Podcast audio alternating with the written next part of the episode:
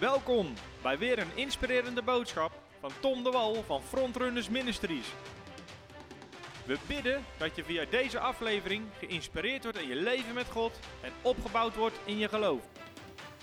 Ik wil beginnen met lezen uit Marcus hoofdstuk 9. En daarna gaan we kijken naar het leven van Abraham. En aan het eind breien we alles weer bij elkaar. En dan, uh, dan komt het helemaal goed.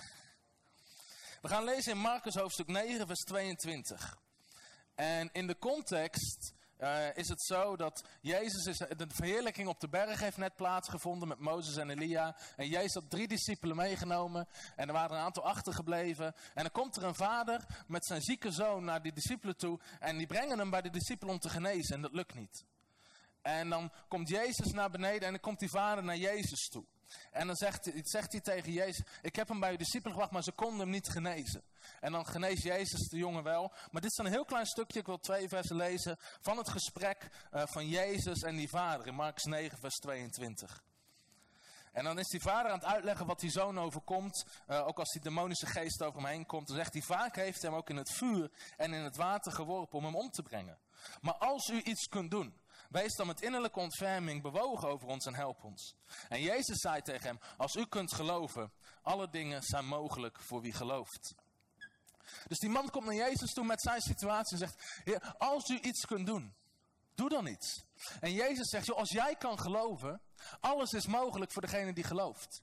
En er zijn miljoenen christenen vandaag de dag die naar God toe komen. Oh Heer, als u iets kan doen. Als u iets kan doen. Och, als er iets kon veranderen in onze situatie. Als er toch mogelijkheden waren. Als er toch vooruitzichten waren. Heer, als u iets kon, kunt doen. En het antwoord van Jezus is vandaag de dag nog steeds hetzelfde. Als jij kan geloven, is alles mogelijk. Is dat geen fantastische belofte? Sommige beloftes in de Bijbel lijken bijna too good to be true, toch?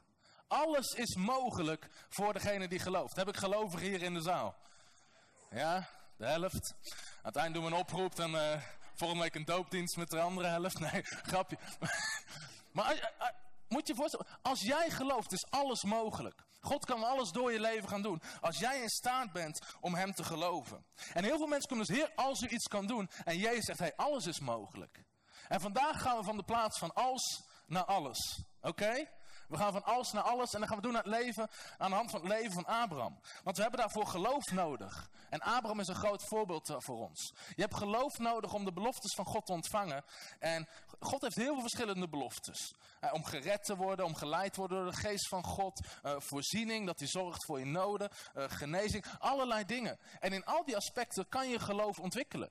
Het is niet zo dat als je geloof hebt om gered te worden, dat je automatisch geloof hebt uh, in de leiding van Gods Heilige Geest. Of in voorziening, of in genezing, of in bevrijding.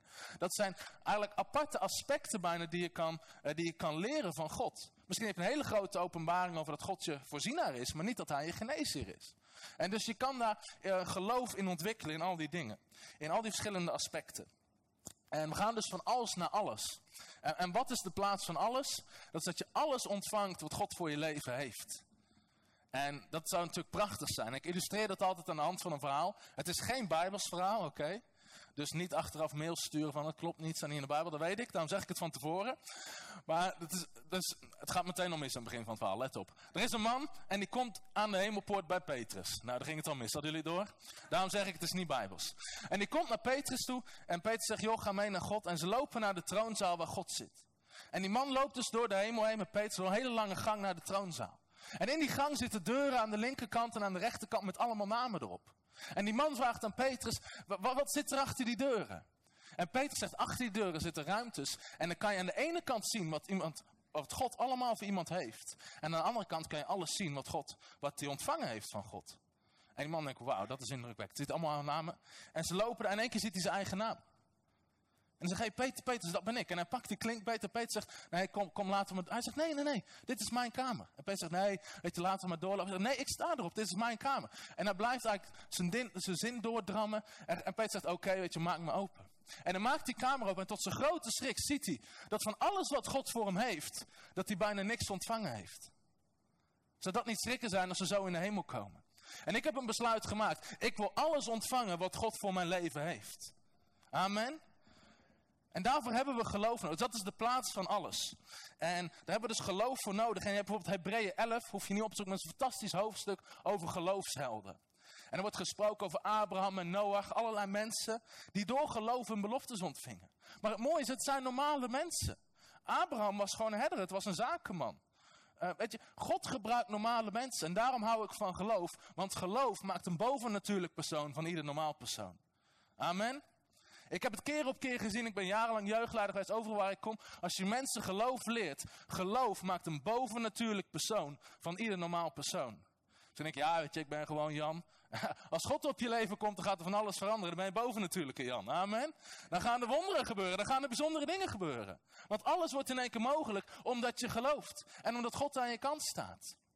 Ook bij Abraham. Abraham was een gewone man. En Jezaja 51 vers 2, daar zegt God, toen ik hem riep was hij alleen. Maar toen ik klaar was met hem was hij tot een vader van menigte geworden. Abraham was een gewone man toen God met hem begon. Maar toen God met hem klaar was, was het een totaal ander iemand. Dan is het een van de geloofshelden die we vandaag de dag hebben. Dus het maakt niet uit wie je bent. Geloof werkt voor iedereen. Geloof werkt voor iedereen. En dan zegt het in vers 33 bij in Hebreeën hoofdstuk 11. Ze hebben door het geloof koninkrijken overwonnen. Gerechtigheid in praktijk gebracht. Beloften verkregen en muilen van leeuwen gesloten. Wauw. Heeft u zin om te geloven? Daar word je toch enthousiast van?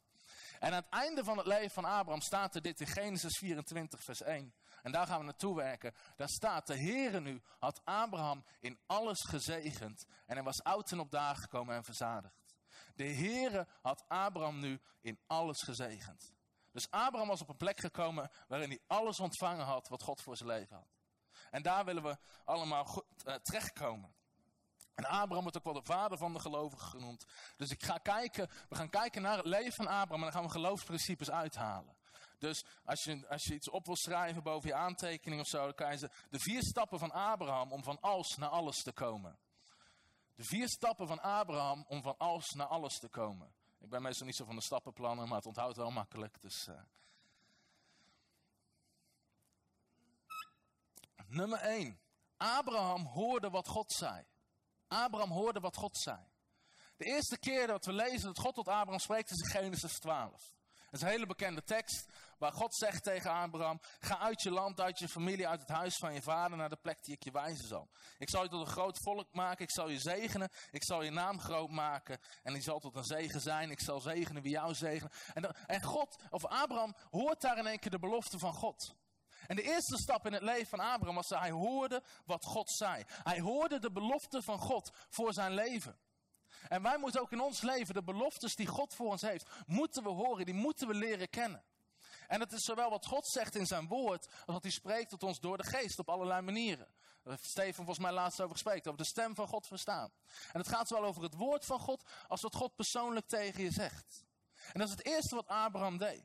En dat is heel erg belangrijk. Romeinen 10, vers 17 zegt: geloof komt door het horen en het horen van het woord van God.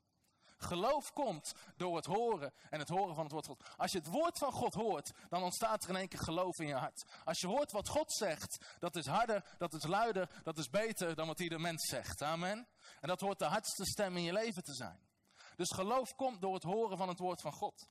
F.F. Bosworth, hij was een, een genezingsevangelist begin 1900. En hij deed de uitspraak, geloof begint waar de wil van God bekend is. Geloof begint waar de wil van God bekend is. Waar wij weten wat de wil van God is, gaat er in één keer geloof ontstaan in ons hart. Zoals als je, als je, nooit, als je niet weet dat God van je houdt en dat hij je wil redden, ga je nooit geloven hebben in het verlossingswerk van Jezus, toch? En dus ook met redding werkt het zo. Je moet eerst weten dat God van je houdt, dat hij, dat hij gestorven is voor je aan het kruis. En, dan, weet je, hey, dit de wil van God is niet dat ik naar de hel ga, het staat dat ik de hemel ga. En dan staat er een keer geloof in je hart, waardoor je gered wordt. En dat is met alles zo. Dus je moet weten wat de wil van God is. Daarom heb ik de vorige keer gesproken over geloof om zieken te genezen. Want als je zieken wil genezen, moet je eerst weten of het wel Gods wil is. Want je kan niet geloof hebben voor iemand bidden en denken, nou misschien gebeurt het wel, misschien niet. Dat is geen geloof. Dus je moet eerst weten wat de wil van God is. En ik illustreer dat heel vaak met, met een voorbeeld. Stel dat ik 1000 euro nodig heb. En bij mij in de straat woont een miljonair, dat is zo. Die heeft twee Aston Martins en een hele grote BMW voor zijn deur. Dus hij heeft meer dan genoeg geld. En stel, ik zeg van nou, ik heb 1000 euro nodig, dus ik ga het aan hem vragen. En als Femke dan mij vraagt, joh, geloof je dat hij het gaat geven? Ik heb geen idee. Hij kan het wel geven, hij heeft geld genoeg. De vraag is alleen of dat hij het wil. Maar als ik weet, hij wil dat geven, dan kan ik ineens zeggen, hey, ik geloof dat hij dat gaat geven, want hij kan het en hij wil het. En het is niet alleen genoeg om te geloven dat God iets kan doen. Soms vraag je mensen, geloof je dat God een wonder kan doen? Ja, hij kan het doen. Weet je, hij kan het doen. Geloof je dat God het gaat doen? Nou, dat weet ik niet. Ik zeg nou, hij kan alles doen. Hij kan je ook op de maan zetten met een hoed op, doet hij ook niet. Hallo? Het gaat er niet om wat God kan doen, het gaat erom wat hij wil doen. Want als je iets kan doen en je wil het doen, dan ga je het doen. Amen? Dus we moeten niet alleen geloven, de Bijbel zegt je moet geloven dat God is en dat hij een beloner is voor degenen die hem zoeken. In andere woorden, hij gaat ook iets doen. De Bijbel zegt zelfs de demonen geloven dat hij bestaat. En ze sidderen, ze zijn bang voor hem. Dus het is niet genoeg om alleen te geloven dat God bestaat, dat hij iets kan doen, maar dat je weet, hé, wat wil God doen en wat gaat God doen. Dus daar begint geloof. Geloof is geloven dat God het kan doen, dat hij het wil doen en dat hij het gaat doen. Geloof is geloven dat God het kan doen, wil doen en gaat doen. Het bijzondere aan geloof is dat een van de weinige woorden is in de Bijbel waar een definitie van staat. En wie weet waar die staat? Hebreeën 11, vers 1 staat de definitie van geloof. Die gaan we even lezen.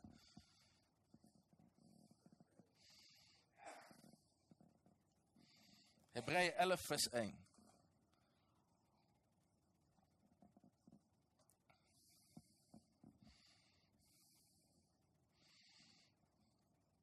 Daar staat het geloof nu is een vaste grond van de dingen die men hoopt en een bewijs van de zaken die men niet ziet. Dan zegt hij, geloof is een vaste grond van de dingen die je hoopt en een bewijs van de dingen die je niet ziet. De MBG zegt, geloof is de zekerheid van de dingen. Weet je, geloof is een zeker weten. Geloof is, vroeger had je zo'n spelletje op tv, mij doet hij het of doet hij het niet. Wie kent dat nog?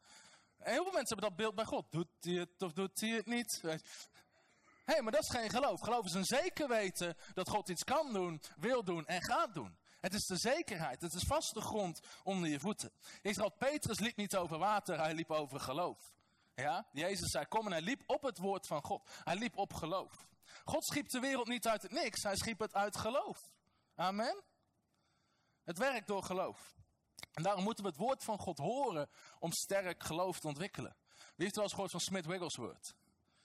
Hele hoop goed zo. Smith Wigglesworth was een geloofs, echt een geloofsman die ook rond 1900 leefde.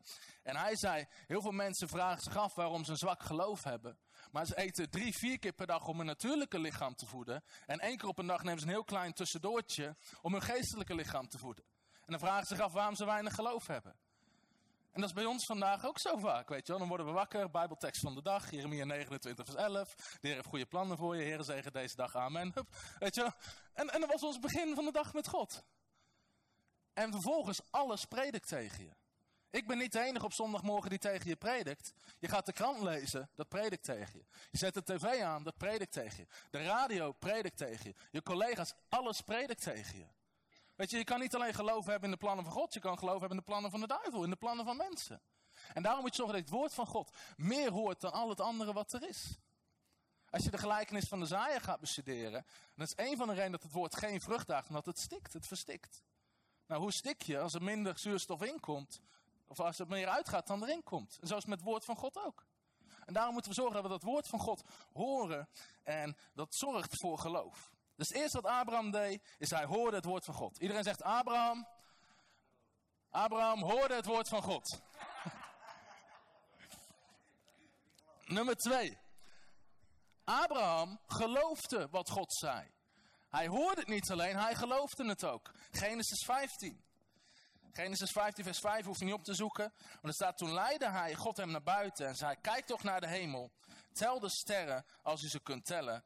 Hij zei tegen hem, zo talrijk zal uw nageslacht zijn. En hij geloofde de Heere en die rekende het hem tot gerechtigheid.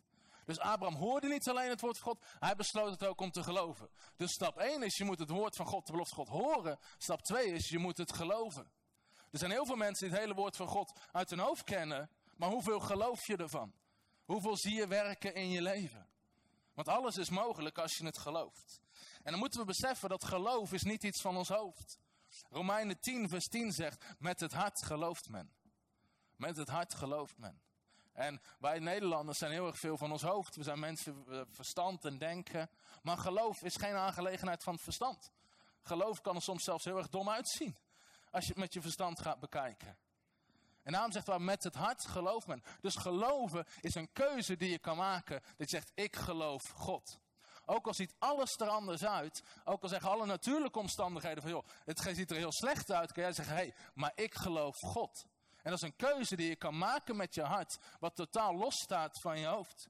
Soms kan je zelfs twijfelen in je hoofd, maar in je hart weten, maar ik geloof God. Maar ik geloof God. Te midden van alles in. Die zegt, hé, hey, ik geloof God.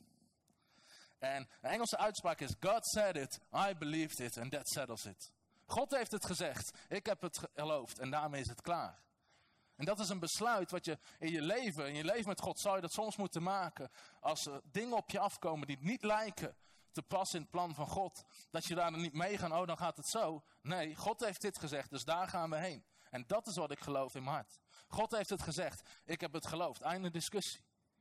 En dat is zo, zo, zo, bijna een koppigheid met God heb je soms nodig om ergens te komen waar hij je wil hebben. Ga maar eens kijken naar het leven van Abraham. Het was niet van la la la la en hij, hij liep overal. Nee, hij moest gewoon koppig zijn. Soms zeggen, oké, God heeft dit gezegd en daar gaan we voor. Ook al lijkt alles er tegenin te gaan. En daarom zegt de Bijbel, al Gods beloftes zijn ja en amen. In 2 Korinthe 1 vers 20. En ik heb dit de vorige keer ook gezegd. En ik zeg het nog een keer. Niet omdat ik niet genoeg materiaal heb om te prediken. Maar omdat we dingen meerdere keren moeten horen soms, zodat we het begrijpen. Al Gods beloftes zijn ja en amen. God is geen God die als het ware met zo'n ezel, met zo'n wortel op zo'n stok. Weet je wel, die blijft maar lopen, maar hij komt er nooit. Dat is niet wie God is. Als God je iets belooft, kan je het hebben. De Bijbel zegt, hij is geen God dat hij liegen zou. Hij is geen God dat hij liegen. Niet zo de God zegt, nou hier beloof ik het wel, maar nee. Toch maar niet. Doet hij het doet hij het niet? Nee, dat is niet God. Hij is geen God dat hij ligt zo. Al zijn beloftes zijn ja en amen. Niet nee of misschien. En soms vraagt het dus een bepaalde koppigheid. Het zegt voor Abraham in Romeinen 4, ehm, een heel mooi hoofdstuk over Abraham zijn geloof. Daar staat, hij heeft tegen alles in gehoopt en geloofd dat hij een vader van vele volken zou worden. In sommige situaties in leven, tegen alles in, tegen alle geluiden in, moet je God geloven. Hij heeft tegen alles in gehoopt en geloofd dat hij een vader van vele volken zou worden. Overeenkomstig wat gezegd was, zo zal uw nageslacht zijn. En niet verzwakt in het geloof, heeft hij er niet op gelet dat zijn eigen lichaam reeds verstorven was. Hij was ongeveer 100 jaar oud en dat ook de moederschoot van Sarah verstorven was. Een ander aspect van geloof, maar wat hoort bij dat je gelooft wat God zegt, geloof, geloof het onzichtbare. Abraham lette niet op zijn eigen lichaam. Hij lette niet op zijn natuurlijke omstandigheden. Geloof gelooft in de geestelijke realiteit meer dan de natuurlijke realiteit. Amen. Het wordt steeds stiller. Iedereen er nog bij? Ja, oké. Geloof gelooft meer in de geestelijke realiteit van Gods beloftes dan de natuurlijke realiteit. Dat is ook wat Abraham deed. En daarom zegt Hebreeën 11, dat hebben we net gelezen, zegt het is de zekerheid van de dingen die we hopen en een bewijs van de dingen die we niet zien. Geloof is al een bewijs van hetgene wat je niet ziet. En als voorbeeld neem ik altijd de McDonald's. Niet dat ik er ooit naartoe ga, maar ik heb gehoord dat het zo gaat. Maar als je tegen... Oké, oké, ik heb gelogen, heer, ik bekeer me. Als je bij de McDonald's, het betaalsysteem is veranderd. Hè? Vroeger ging je naar de balie, gaf je geld, kreeg je eten meteen mee. Tegenwoordig, je doet je bestelling, je betaalt en dan krijg je een bonnetje. Ja, en dan moet je in zo'n rijtje gaan staan, dan staan naar zijn tv te kijken, uh, wachten tot jouw nummertje op het scherm komt. Nou, wat is dat bonnetje? Is het bewijs dat je je eten gaat krijgen. Ook al zie je nog geen eten, je weet, hey, ik heb hier een bewijs, ook al kan ik niks zien, ik weet dat het eraan gaat komen. En op dezelfde manier met God. Er is niemand die daar nu zegt, oh zou het wel komen? Weet je wel, zou het wel komen? Gaat er iets gebeuren? Krijg ik het wel echt? Weet, zo staan we er niet. Want we hebben een bewijs, we hebben een bonnetje. Zelfs als het niet komt, kunnen we met dat bonnetje, hé, hey, je, dit is mijn deel. En geloof is precies hetzelfde. Het is het bewijs van de dingen die we nog niet zien. Het is het bonnetje dat je gaat krijgen, hetgene wat je beloofd is. Amen. Ook al kunnen we het niet zien. Laten we meer geloof hebben in God dan in de McDonald's. Amen. En daarom moet je geloven met je hart. Als je vertrouwt in je leven, als je door je leven heen gaat op je intellect, op basis van wat, zeggen, op basis van mensen zeggen dat kan, ben je enorm gelimiteerd. Maar als je gaat op basis van wat God zegt wat kan, is alles mogelijk. In de zegt de Bijbel ook dat de dingen van God zijn dwaasheid voor de wereld. Weet je, gebeden die beantwoord worden, handen op zieken leggen. Heb je daar wel eens over nagedacht? Je naar je eigen handen te kijken en denk je, nou, als hier iets moet gaan gebeuren. Ja, met je hoofd is dat heel gek. Maar je hart zegt, hey, als God het zegt, dan is dat de waarheid. En daarom moeten we altijd functioneren op basis van geloof. En een vriend van mij zei een keer toen hij in een lastige situatie zat, hij zei, hij zei, met mijn natuurlijke ogen zie ik alleen maar onmogelijkheden. Maar met mijn geloof zie ik alleen maar mogelijkheden. Dat is het verschil tussen geloof en je natuurlijke denken. Met mijn natuurlijke ogen lijkt alles onmogelijk. Maar met mijn geloof zie ik duizend mogelijkheden. Want God heeft overal een antwoord op. Amen. God is nooit in paniek. Het is niet zo dat als jou iets overkomt dat God... Oh, dat, daar had ik niet aan gedacht. Oh, oh, ja. Nee, nee, vergeten. Als je spoedvergadering, alle engelen bij elkaar om de tafel. Ja, nee, ze hebben echt een nood. Ja, ze hebben geen geld meer. Ja, misschien moeten we de troon maar verkopen. Ik weet het ook niet. Weet... Zo gaat het niet in de hemel, amen. Je hoort het aan je eigen reactie. Hij is de alfa en de omega. Hij weet het begin vanaf het eind. Amen. Hij weet al lang hoe het af gaat lopen. En het gaat goed aflopen. Want hij zorgt voor je. God, God, is jou niet vergeten. God is je situatie niet vergeten. Hij had al een antwoord voordat je überhaupt in dat probleem zat. En God denkt ook niet op een natuurlijke manier. Hij hoeft zijn troon niet te verkopen. Hij kan makkelijk voor je zorgen. Amen. Weet je, de, de straten in de hemel zijn van goud. Als er daar een keer de straat vegend naar beneden valt, dan ben je genoeg voor de rest van ons leven. Amen. Toch? Halleluja. I preach myself happy today. Staat allemaal niet in mijn aantekeningen dit, maar ik ben weer helemaal vrolijk. Halleluja. Waar waren we gebleven? Op de Gouden Straat, ja, bedankt.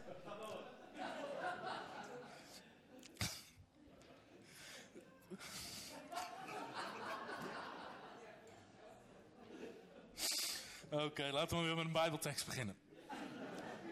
Even terug in de geest, mensen. Even terug in de geest. Oké.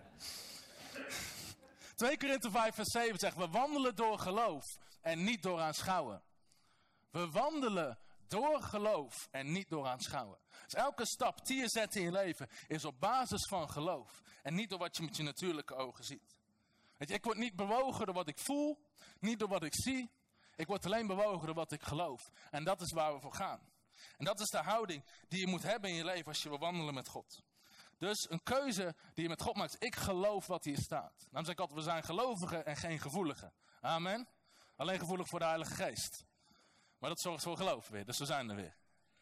We zijn gelovigen en geen gevoeligen. Dus stap 1 is geloof hoort wat God zegt. En stap 2 is geloof gelooft wat God zegt. En daarna Abraham zei wat God zei. Dus nummer 3 is geloof zegt wat God zegt. Geloof zegt wat God zegt. En er staat in Genesis 17, er staat toen Abraham 99 jaar oud was, verscheen de Heer aan Abraham en zei tegen hem, ik ben God, de Almachtige. Wandel voor mijn aangezicht en wees oprecht. Ik zal mijn verbond sluiten tussen mij en u en u uitermate talrijk maken.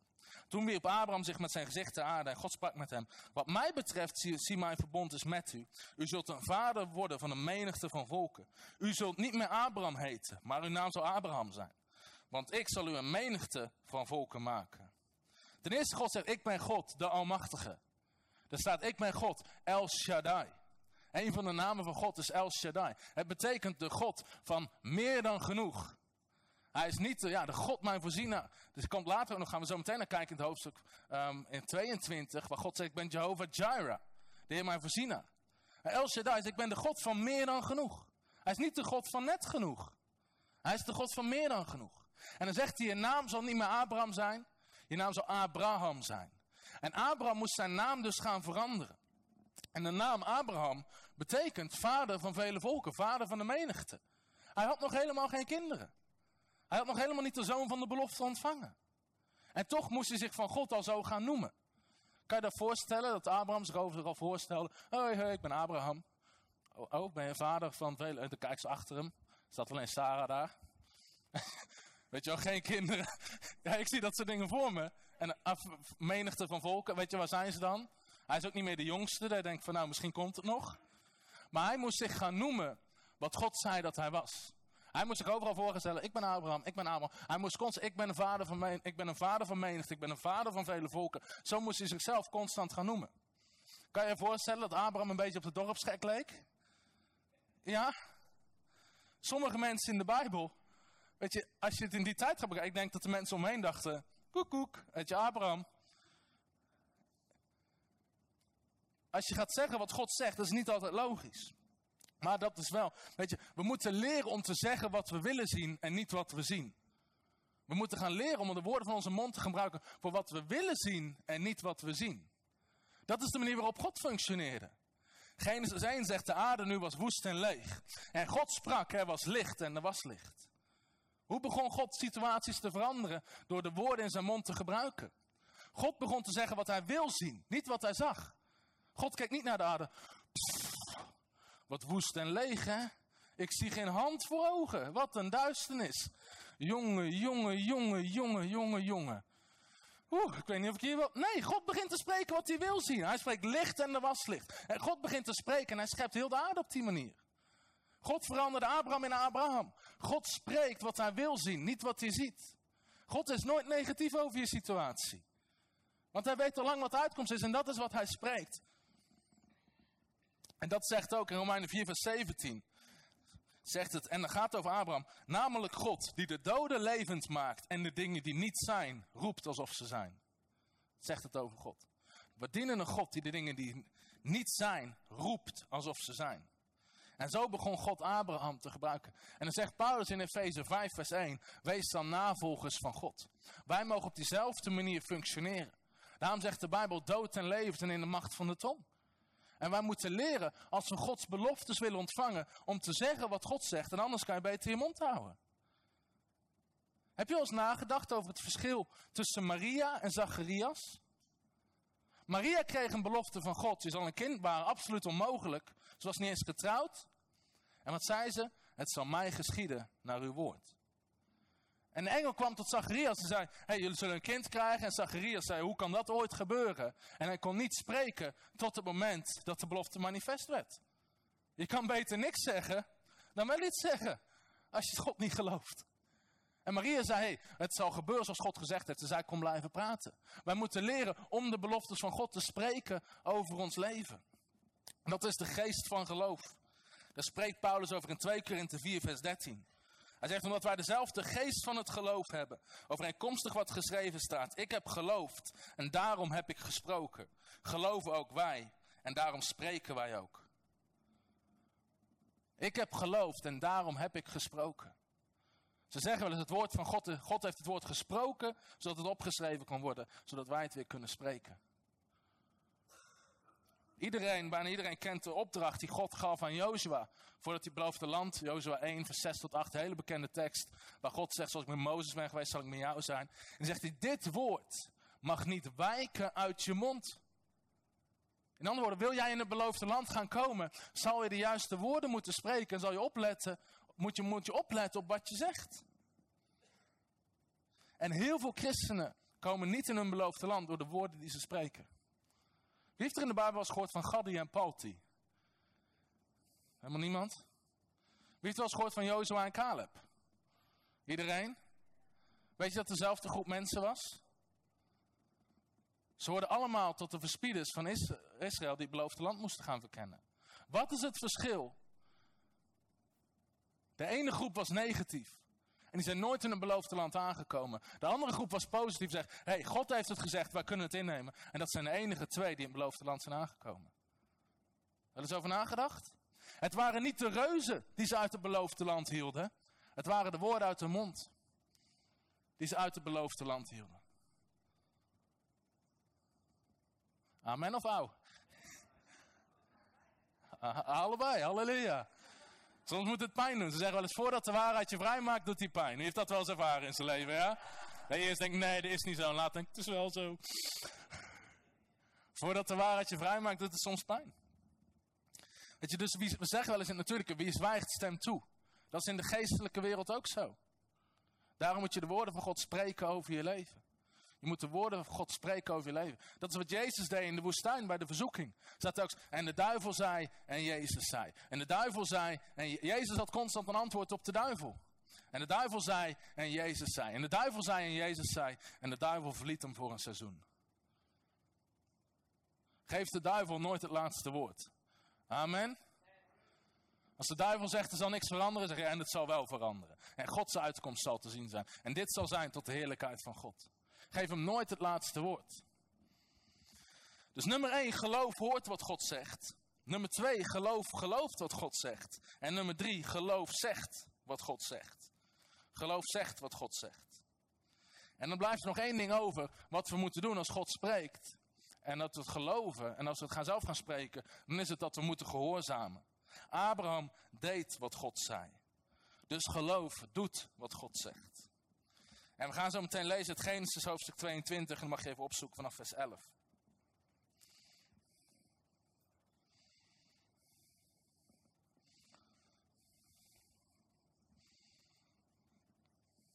Genesis 22.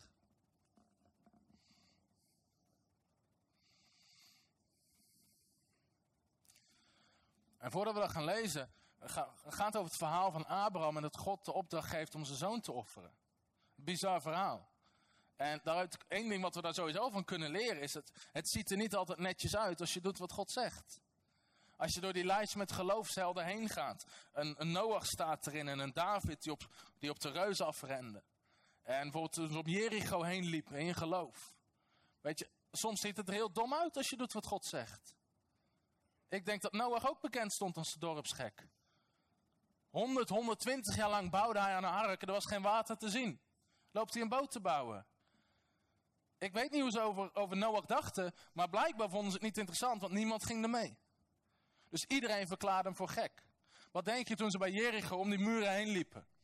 Dat ze dachten, joh, is dit nou dat volk waar we zo bang voor waren? Is dit een strategie eromheen? Weet je, soms als je in geloofs handelt, lijk je op de dorpsgek. Ik waarschuw je alvast, als je dit wil. Het ziet er niet, it doesn't always look pretty. Soms ziet het er heel gek uit als je gaat doen wat God zegt. En ook met David, die als 17-jarige jongen op Goliath afrent met een slinger en een steen. Tegen Goliath met een groot zwaard. En weet je wel, iedereen moet gedacht hebben, nou dat was David. Leuk om gekend te hebben. ja, ja, ja toch? Ja, houdoe zeggen we dan in Brabant. maar hij deed het in geloof en hij overwon. Maar het zag er gek uit, ongetwijfeld. Maar David koos voor geloof. Hè? Saul wou hem zijn harnas geven. Hij werd een, een natuurlijke oplossing aangeboden. En hij zei, nee, ik ga het doen met mijn God. En hij deed het in geloof. En wij moeten kiezen voor de bovennatuurlijke weg. En ook bij Abraham, in Genesis 22, dan begint God en zegt hij, Abraham, Abraham, neem nou je zoon, je enige zoon die je lief hebt. En breng hem naar een van die bergen die ik je noemen zal om te offeren. En Abraham ging. Ik ben benieuwd wat hij tegen zijn vrouw heeft gezegd. Ik weet het niet, staat er niet bij, maar er moet een bijzonder gesprek geweest zijn. En dan brengt Abraham Isaac naar die berg toe. En hij bindt Isaac op het altaar. En dan staat dit in vers 11. En op dat moment, Abraham die heft zijn mes omhoog om Isaac te slachten. En dan staat dit. Maar de engel des Heren riep tot hem. Vanuit de hemel zeide, Abraham, Abraham. En dan zei hier ben ik. Hij zei, strek uw hand uit, niet, niet uit naar de jongen. En doe hem niets. Want nu weet ik dat u Godvrezend bent en uw zoon uw enige, maar niet hebt onthouden. Toen sloeg Abraham zijn oog op. Hij keek om en zie, achter hem zat een ram met zijn horens verstrikt in het struikgewas. Abraham ging erheen, nam die ram en offerde hem als brandoffer in de plaats van zijn zoon. En Abraham gaf de plaats de naam, de Heere zal erin voorzien. Jehovah Jireh. En daarna, daarom wordt ten heden dagen gezegd, op de berg van de Heere zal erin voorzien worden. Daarna riep de engel van de Heer tot Abraham voor de tweede keer vanuit de hemel. En hij zei, ik zweer bij mezelf, spreekt de Heer, omdat u dit gedaan hebt en mij uw zoon, uw enige, niet onthouden heeft, zal ik u zeker rijk zegenen en uw nageslacht zeer talrijk maken.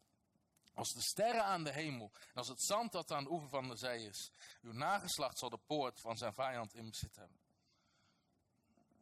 Abraham gehoorzaamde God. Hij deed wat God zegt. En daarna vergroot God zegt, ik zal je zeer talrijk maken. En Abraham, God voorziet daar. En Abraham noemt de plaats, de Heere zal erin voorzien, Jehovah Jireh.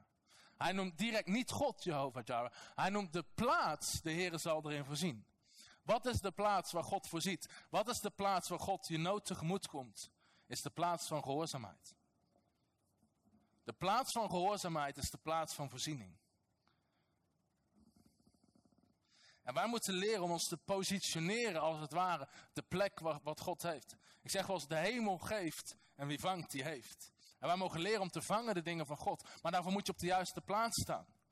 Als God, wij spreken, hier iets aan het gooien is, en jij staat daar te vangen, dan ga je het nooit vangen. Wat is de plaats waarin jij de belofte van God kan ontvangen? Is de plaats van gehoorzaamheid.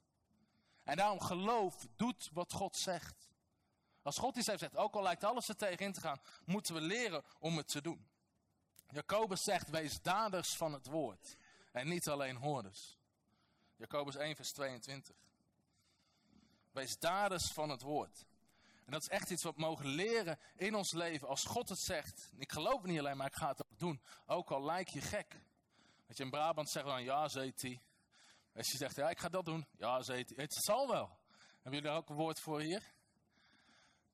Het zal wel. Ah, dat is lekker makkelijk. Vloeiend ABN hier.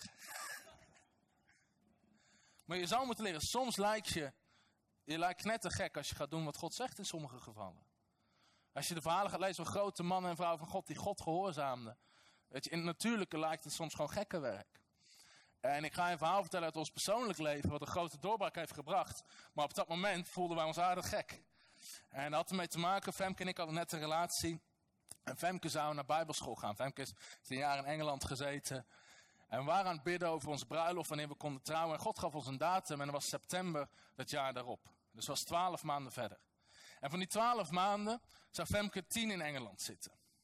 En uh, dus dat was de datum. En dus we hadden God gehoord wat God zei. Oké, we wisten dit is wat God van ons vraagt, wat we zelf graag wilden. Dus we gingen over een jaar trouwen. Femke zou er van tien maanden in het buitenland zitten. En ik was nog aan het afstuderen met HBO. En uh, ik was heel druk bezig met jeugdwerk en allerlei dingen. Dus ik had verder geen tijd om naast te werken. Ik leefde van giften en sprekersgoeding. Maar dat ging prima, want ik woonde bij mijn ouders thuis. Dus dan heb je er niet zoveel nodig, dus ze scheelden. En Femke, die had ook geen gelegenheid om geld te verdienen. Want die zat uh, voltijd op bijbelschool. En die had al haar spaargeld daar, daarin eigenlijk in gestopt om die lessen te betalen en zo. En de overtocht. En we wisten, hey, God wil dus dat we dan gaan trouwen en daarna kunnen ons leven op gaan bouwen. Maar in het natuurlijke was het hartstikke stom. Want mensen sparen jarenlang voor een bruiloft en een huis. Ik had geen huis, ik had geen baan, ik had nog geen diploma. We hadden allebei geen geld, maar God zei over een jaar zal je trouwen. En wij besloten, oké, wij geloven God.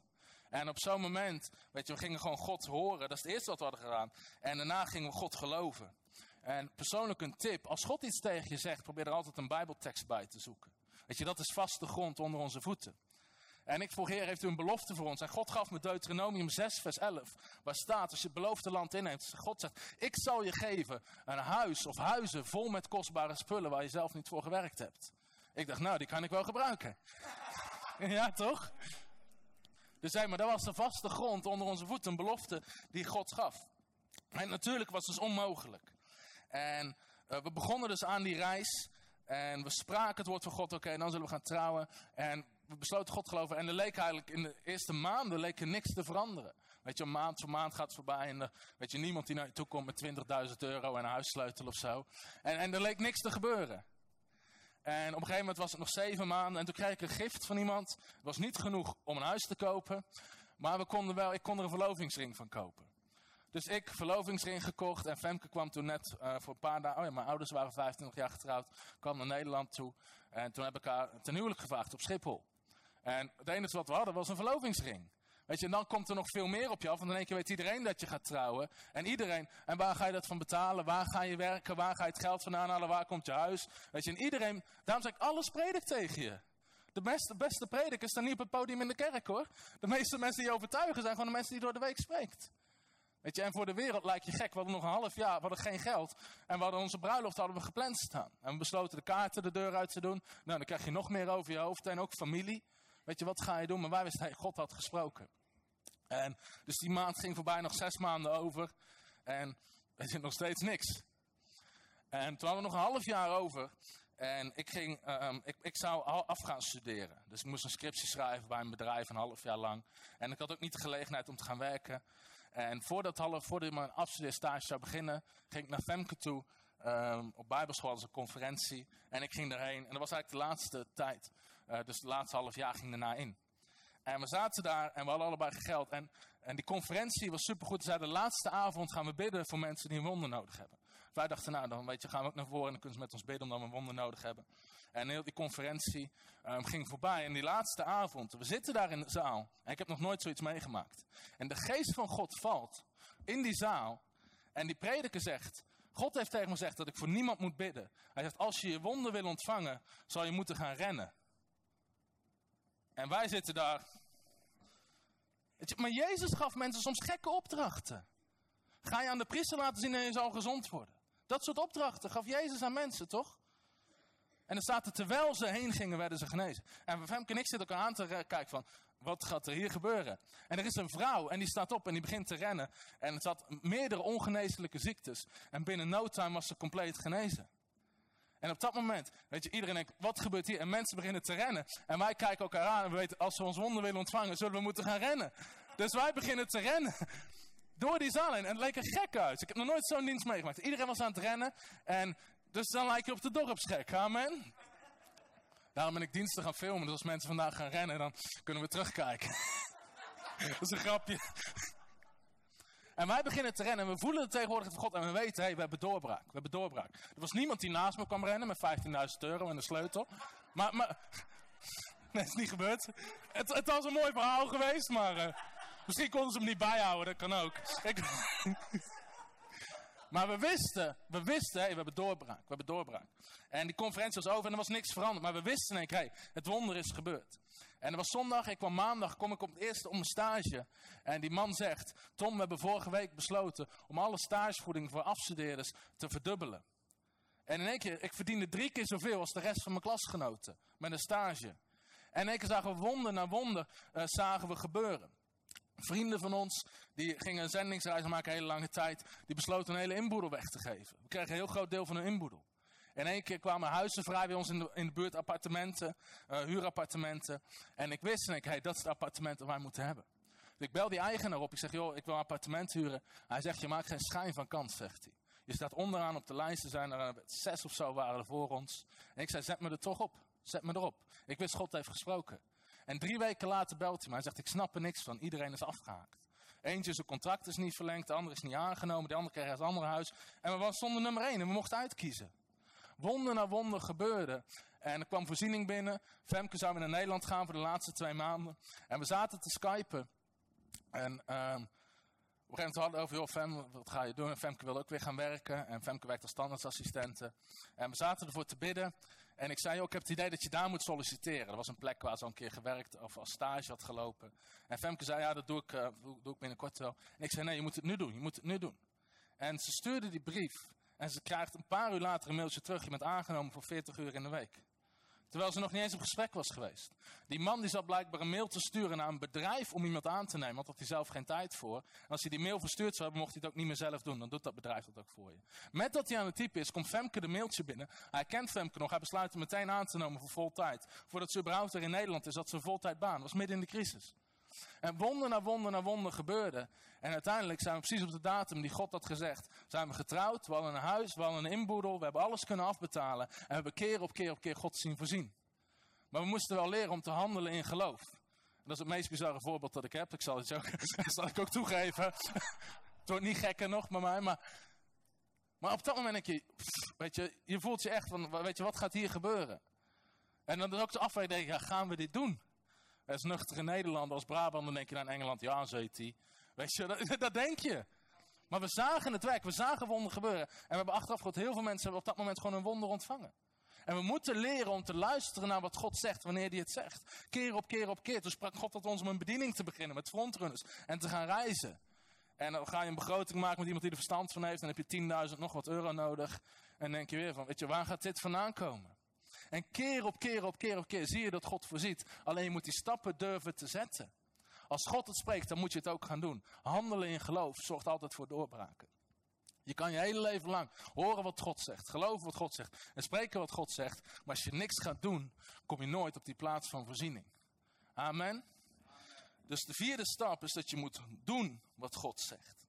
We moeten leren doen om wat God zegt. Dus als je doet wat de Bijbel zegt, dan krijg je wat de Bijbel zegt. Als je doet wat de Bijbel zegt, dan krijg je wat de Bijbel zegt.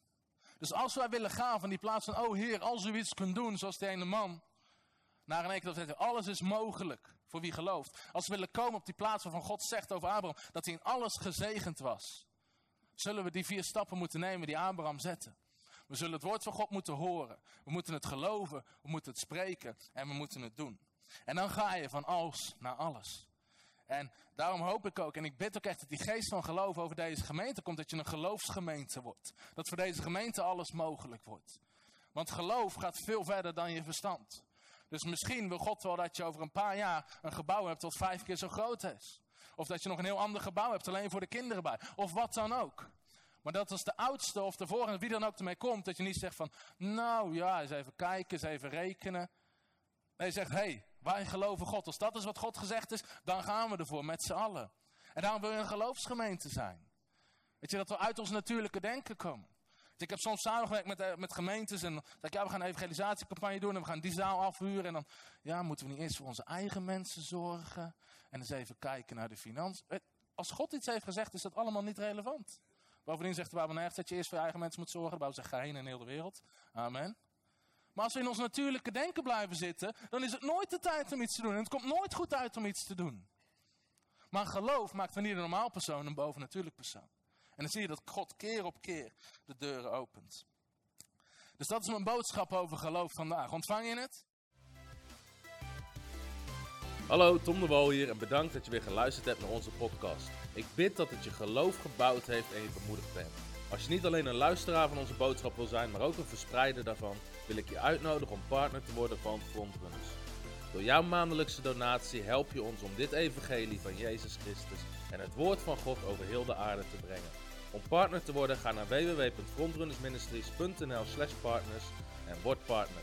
Hartelijk bedankt en tot snel. Heb je ook zo genoten van deze inspirerende boodschap van Tom de Wal? Abonneer je dan op deze podcast. Volg ons op Facebook en op Instagram en kijk op onze website frontrunnersministries.nl.